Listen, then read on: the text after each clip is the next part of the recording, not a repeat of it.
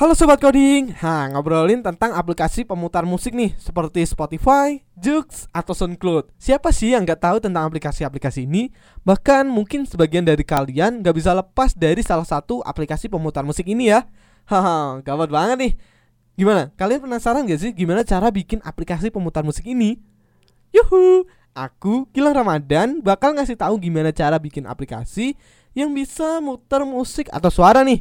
Gas yuk pada episode sebelumnya, kalian udah belajar gimana cara bikin sebuah file, ya kan? Dan gimana cara baca file tersebut. Gimana bingung? Ya kalau bingung, kalian bisa cek modul sebelumnya atau video sebelumnya, guys. Oke, kali ini kita bakal bahas gimana bikin aplikasi yang bisa muter suara atau musik nih. Ya, ketika kalian bikin aplikasi pasti belum lengkap rasanya kan ya kalau belum nambahin efek suara. Misalnya nih, sewaktu terjadi error, aplikasi bakal nampilin pesan error terus ada efek-efek suara gitu. Pasti bikin aplikasi yang kamu buat jadi makin kece kan ya. Lalu gimana caranya nih? Kalian bisa gunain yang namanya Soundpool atau Media Player.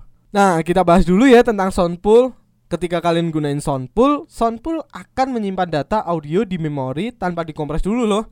Komponen ini lebih cepat karena data mentah atau ROM-nya itu didekode menggunakan 16 bit PCM mono atau stereo stream.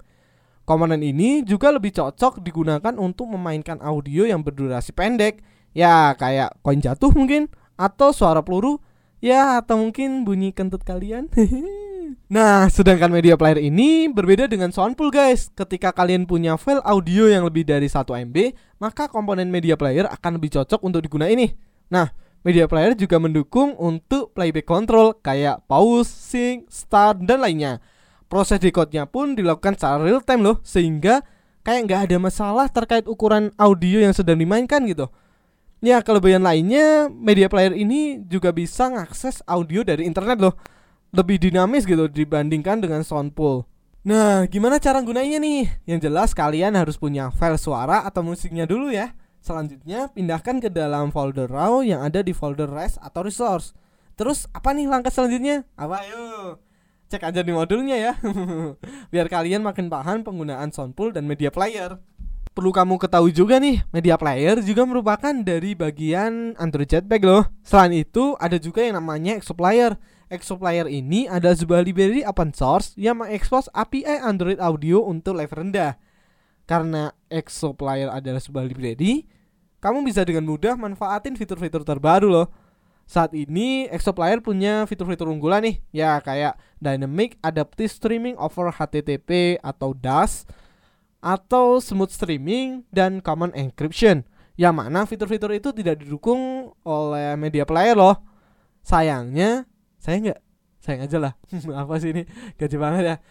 Yang jelas kamu perlu belajar sendiri tentang Exoplayer ini Ya karena nggak ada di modul Terus kalau suruh milih Soundpool, Media Player atau Exoplayer Kalian pilih mana? Ya tergantung dari kebutuhan aplikasimu ya Jadi tinggal sesuaikan aja Mau gunain Soundpool atau Media Player atau Exoplayer Gimana? Langsung aja deh kalian buka modul tentang Soundpool dan Media Player Biar kalian bisa makin paham gimana cara bikin aplikasi yang bisa muter musik atau suara Jadi Tetap semangat, jangan kasih kendor ya. Cukup bilang di sini, sampai jumpa.